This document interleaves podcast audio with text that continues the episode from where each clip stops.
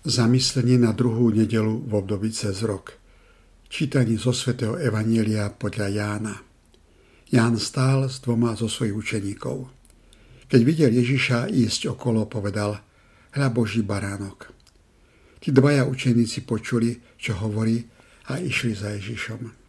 Ježiš sa obrátil a keď videl, že idú za ním, opýtal sa ich, čo hľadáte. Oni mu povedali, rabi, čo v preklade znamená učiteľ, kde bývaš? Odpovedal im, poďte a uvidíte. Šli teda, videli, kde býva a zostali v ten deň u neho. Boli asi 4 hodiny popoludní. Jeden z tých dvoch, čo to počuli od Jána a nasledoval Ježiša, bol Ondrej, brat Šimona Petra. On hneď vyhľadal svojho brata Šimona a povedal mu, našli sme Mesiáša, čo v preklade znamená Kristus. A privedol ho k Ježišovi. Ježiš sa na ňo zahľadil a povedal, ty si Šimon, syn Jánov, ale budeš sa volať Kéfas, čo v preklade znamená Peter. Všetci sme už počuli alebo niekde čítali vetu Boh potrebuje ľudí. Je to pravda a neznižuje to nejakým spôsobom moc a veľkosť Boha. Veď čo je to, čo Bohu chýba? Ako človek môže pomôcť a zachraňovať vec Božiu? Ondrej bol žiakom svätého Jána Krstiteľa, kým ho samotný Ján nenasmeroval k Ježišovi.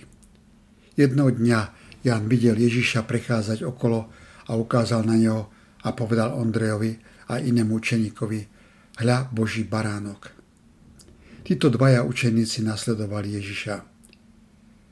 Po dni strávenom s Ježišom bol Ondrej tak ohromený, že na druhý deň išiel plný nadšenia za svojim bratom Šimonom Petrom, aby mu povedal o Ježišovi. Značenie mu vysvetľuje, našli sme Mesiáša.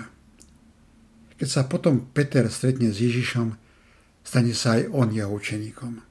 K niečomu podobnému dochádza medzi bratmi Filipom a Natanaelom.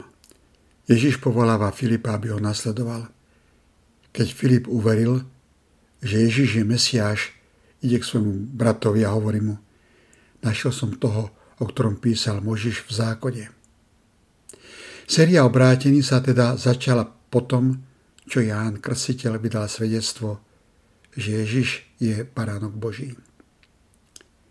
Hoci si môžeme byť istí, že Ježiš nepotreboval svedectvo Jána Krstiteľa, aby obrátil Ondreja, ani svedectvo Ondreja, aby privedol k nemu Šimona, ani svedectvo Filipa, aby obrátil Natanela, ale predsa sa rozhodol použiť týchto ľudí, aby iných privedol k obráteniu.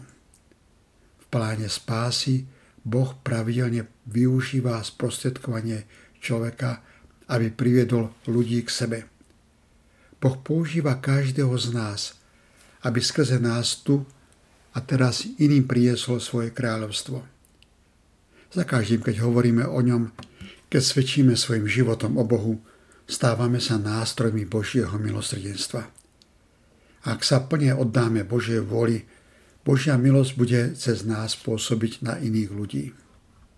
Zamyslíme sa dnes nad týmto povolaním, ktoré sme dostali, aby sme konali ako sprostredkovateľia nekonečnej Božej milosti a milosrdenstva. Zamyslíme sa nad mnohými ľuďmi, ktorých sa cez nás chce Boh dotknúť. Zamyslíme sa aj nad tým, že ak nebudeme konať, týchto ľudí možno nik nepritiahne k Bohu. Boh môže robiť všetko a dotknúť sa ľudí rôznymi spôsobmi, no faktom zostáva, že nás chce použiť na svoje poslanie. Povedzme áno tejto misii aby sme mali účasť na úžasnom povolaní byť sprostredkovateľom Božej milosti. Najslavnejší Pane, si hodne štedrý vo svojej milosti a milosrdenstve a túžiš rozdávať svoju lásku všetkým ľuďom. Prosíme ťa, použi ma pre svoje boské poslanie evangelizovať svet. Hovorím áno tejto úlohe, použi ma, ako ty chceš.